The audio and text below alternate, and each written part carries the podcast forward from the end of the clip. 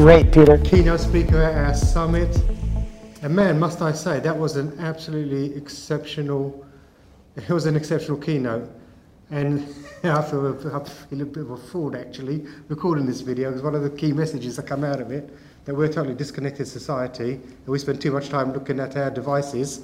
Here we are recording a video so that we can tell you that you spend too much time on your devices. It's ironic. It's ironic. Yeah. Yeah, great energy from the audience. I mean, they, they wanted to learn. They did. Which makes a speaker better. No, absolutely. But what you touched upon today was so, so true that actually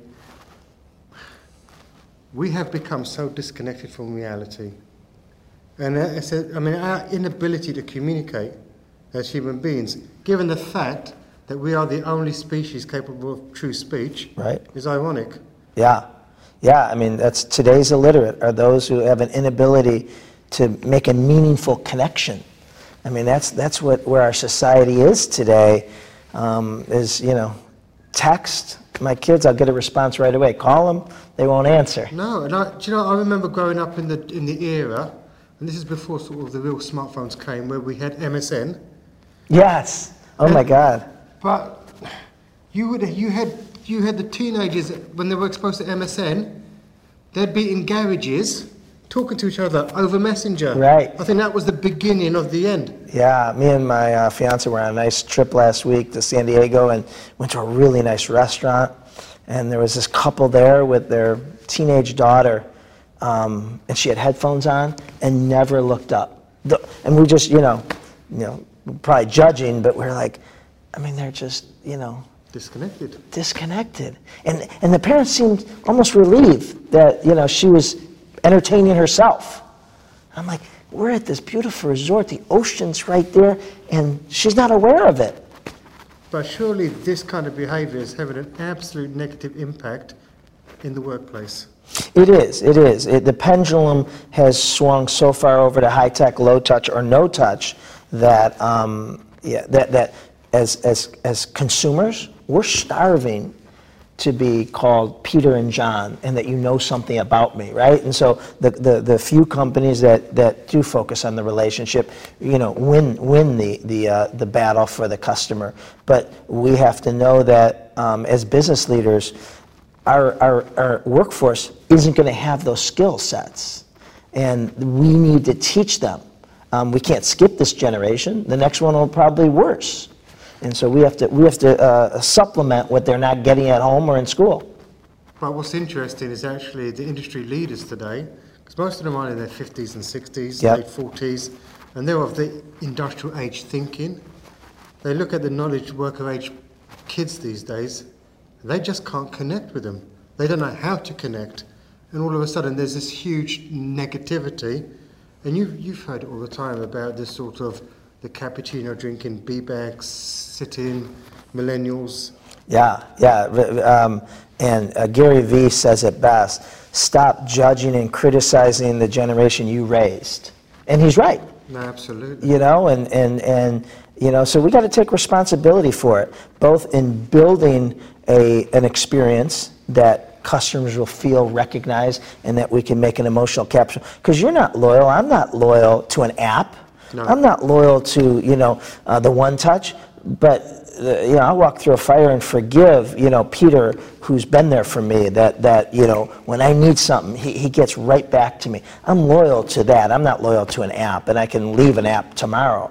Um, and so, so we have to build, marry digital and, and the human relationships, as well as train, you know, our workforce to understand the value of it. And how do you see the best companies doing that? Because most companies don't even touch that. Yeah, well, you know, like like like you go to Apple. So I've, I've had uh, my my fair share of uh, uh, technology glitches lately. Um, just a, a, coincidence, but you know, so so the balance is.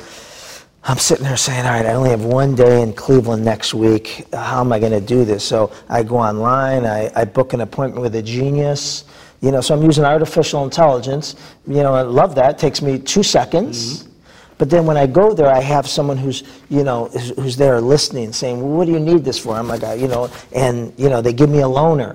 and they fix it and they call me up and they do the transfer. So they're balancing both the technology, which you know, I don't want to be on hold for 30 minutes to book an appointment next Monday, but I can do it in less than 90 seconds online. Beautiful. But when it's important, now I have an expert in front of me, you know, understanding me, telling him what isn't working, and he gets right to the heart of the problem, and say it's going to be 48 hours, we have to send it out, but here's a loaner that we've just copied your information over, and I'm not out of business. Mm. He showed empathy. He understood how important my, my technology is to me. Um, so there's things that, that I could use technology for, the repetitive tasks. Um, and then, you know, but they're not outsourcing the, the emotional connection and expertise I, I need from a human being. Now, that's really interesting because a lot of companies right now are looking at, I think that Google and Amazon have been sort of complicit in this where they've been developing their artificial intelligence to a point now where they're talking about sort of getting rid of people. Yeah. How do you see that working in the future? Well, I, you know, so, so already it, it's uh, come back to haunt some. Facebook uh, uh, a couple years ago started having um, a chat box uh, answer 100% of uh, the, the from Messenger if you're sending messages to Facebook about something, and it, it blew up on them, and so they had to, you know, bring in the human. So you know, certain uh, inquiries were able to be handed, you know, the frequently asked questions, if you will. But when they scaled up, they had to know when it was right for a human um, to step in. If, if my resolution wasn't solved within the first couple, you know, questions back and forth, or if it was over five minutes minutes, they, they have a human jump in, so I, I'm not, you know, getting outrageous or I'm not losing, you know, 10, 15 minutes going back and forth with a chat box. So um, there's been, you know, a lot of uh, uh, places where they've tried to go, like again, uh, where, where the uh, uh, high-tech, no-touch, and it's backfired in a lot of cases. I, there's a blend, there's a balance. Mm. I mean, I found that as well, personal experience. That I pick up a chat box thinking it's a human, I ask a specific question, it comes back with a stupid response. I'm sure you've had that same way. Yeah, yeah. And you get so frustrated that you totally lose that brand loyalty. Right, right. And so where I've seen it work well is they have artificial intelligence um, managing um, call centers, and they're listening to the human being, the agent, and it'll pop up, slow down. You're talking too fast. Show more empathy. And I love that like the coaching aspect love that you mm-hmm. know you, you, know and that's a great blend of artificial intelligence with and then also um, where you know they hear that you ask me for some and i don't have to all of a sudden it appears you know the answer you to what you might be asking me about. You're calling about a special product, and all of a sudden it's like Googling for you in your database, and oh, the answer to your question is, and so it, it's, it's actually making me more efficient as a support agent. So there is a great balance. I love technology. As I stated, technology is not the enemy. Nope. Using it to eliminate the human experience is. And it's all, it's all about the human experience. We do need that. Yeah. So, from a flip side, one of the things that you said, okay, technology is not going to go away. No. Whichever way we look at it, people are going to be glued to their devices. But people don't quite understand the damage it's doing. And you talked about the brain damage. Yes, digital dementia. Yeah. And, and so, you know, doctors have said uh, people, um, and again, it's not just youth. Uh, I'm guilty of it too. One of the things I'm guilty of is, is uh, it's called um, MSA, mm-hmm. mental stimulation addiction. So we're sitting in a doctor's office and, you know, we're waiting. So, you know, I pull out my phone and I'll check, you know, my email, text, social media, ESPN, and, you know, put it away. And literally without thinking, pick it up again. And I check them all. Like, what could it change in 10 seconds? And what um, they're saying is that we have a creativity crisis um, because um, we don't daydream right? So it's kind of like if I curled, you know, you held the 25 pound, yeah. and I help you, you're not going to build a muscle. No, absolutely. Right. So they're saying that's what's happening to all society is is that we don't sit there and wonder and daydream and say, you know, that the doctor's office, they have a negative sign that says you must pay today or, and, you know, and so what, what happens is you say, well, that's bad. And then you start thinking, I wonder if we do that in my business. oh my God, I think we do have a sign like that. Well, we don't do that. And so, you know, where we get our best ideas is, is in the shower, right? Until they make the phone waterproof. Um, or, you know. done that already, though. Right, right. But, you know, another place where, where, where I jump up and have to find a notepad or a napkin is if I get a massage, I get all these ideas that come to me. So what happens is we're, we're, not being bored enough we have to, you know, always be stimulating ourselves, and so we're not losing and going off into creativity. So, you know, one of the places I say is start um, uh, building a relationship with yourself. Open, wake up in the morning and for the first 45 minutes, don't have to, don't, you know, sit, have your cup of coffee and just kind of, and things come to you and, and great ideas. I like to, you know, when I work out, I like to listen to podcasts. It's a great opportunity, but sometimes I like not to. Mm. And just like that, when I'll get back from a run, I'll, I'll be frantically looking for something because so many ideas came to me. Oh, I got to call Peter because he asked me about something. And I, I think I have the answer. But if you're listening to something, you know, ESPN or a podcast, always, you're never giving your mind time to, to expand, and, and you, get, uh, you get atrophy, just like the body gets after you take off a cast. Our, our brain gets, uh, you know, atrophy.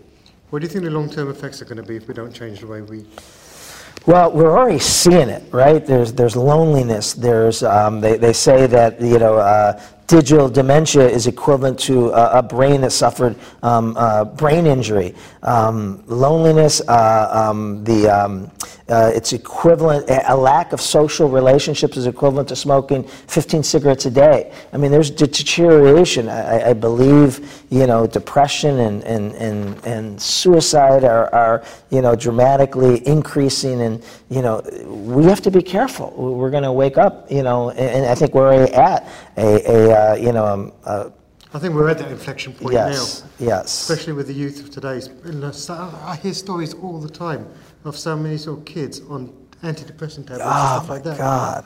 And that wasn't really an option for us when we were younger. It wasn't, and and I don't know if it's if it's social media uh, or what it is, but it, it seems like it's it, it's it's at a critical mass right now. And I do think actually there is a correlation between the digital dementia and depression. Oh, absolutely.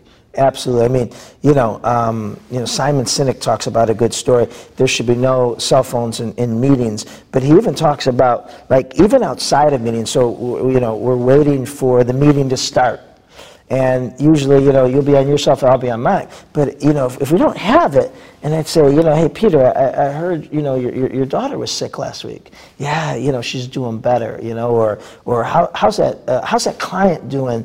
Man, I, you know, they're putting me, you know, through loop. They, they want me to do certain things. I, I got experience at that. You know, Peter, I can help you with that. I got a bunch of best practices that I think, you know, really, yeah, I'd be happy to, and, and vice versa. We're not make, we're not giving those those eh, you know opportunities to help each other. And again, you're happy, but it makes me feel good that I'm able to come to the rescue. That something I'm good at, I can you know provide a coworker or a client. It's like digital dementia is leading to digital isolation. That's a great quote. Yeah, yeah, absolutely. Love that.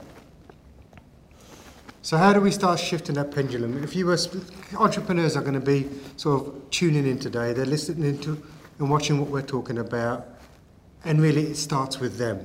You're right. It starts with us. It starts with us as parents. It starts with us as CEOs. It starts with coming in and, and, and, and you know, asking, you know, your employee, you know, how their, their weekend was and, and, and really listening and listening with your eyes. Um, you know, the, the, a lot of people after I spoke came up and they said uh, one of their favorite examples I gave is that when someone comes up and talks to you and say, you know, and, and you say, do, you have five minutes? And you get, hold on, Peter, and, and you pull your cell phone out and you turn it off just to send the message.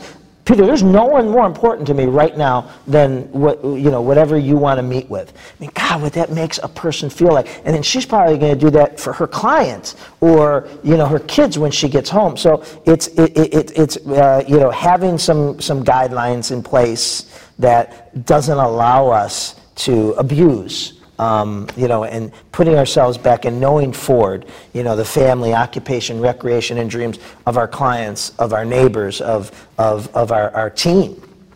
So if people want to get in touch with you and get some resources that would help them with this, would help them with their digital detox and actually help them start to really bring the art of connection back. And I can't believe I'm saying that, the art of connection. Right, back. Because that's been around like for thousands of years. Right, and I, I say this too.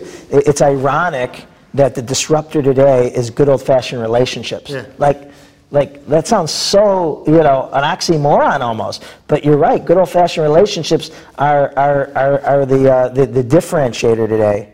Um, so, you know, I think the relationship economy, the, the book that just came out um, um, in October, is, is a great place to start for them, their business uh, leaders, and, and their children. Um, I think it, it applies. Uh, the best quote I got is that it's a, a modern, you know, uh, um, remake of uh, uh, How to Win Friends and Influence People. Which is a phenomenal book. Oh, my God. I mean, that was the highest compliment I could ever get, um, you know, that someone said that. but, you know, they can uh, email me, John at the DiJulius DiJuliusGroup.com or go to the and, and all our, our resources are there, articles, um, you know, anything, you know, anything that we can help them with. Perfect. And the reality is this is only going to get worse unless we get better. So that's the fact. If anything we've talked about today totally resonates with you, you want to start looking at your digital detox, how do you get your people back on board? How do you start getting, how how do you actually get your people engaged? How do you learn to engage with people? Head over to booker.com and get in touch. John, thank you very thank much. Thank you, Peter. It's been an absolute pleasure. I appreciate it. And remember, failing to learn is learning to fail.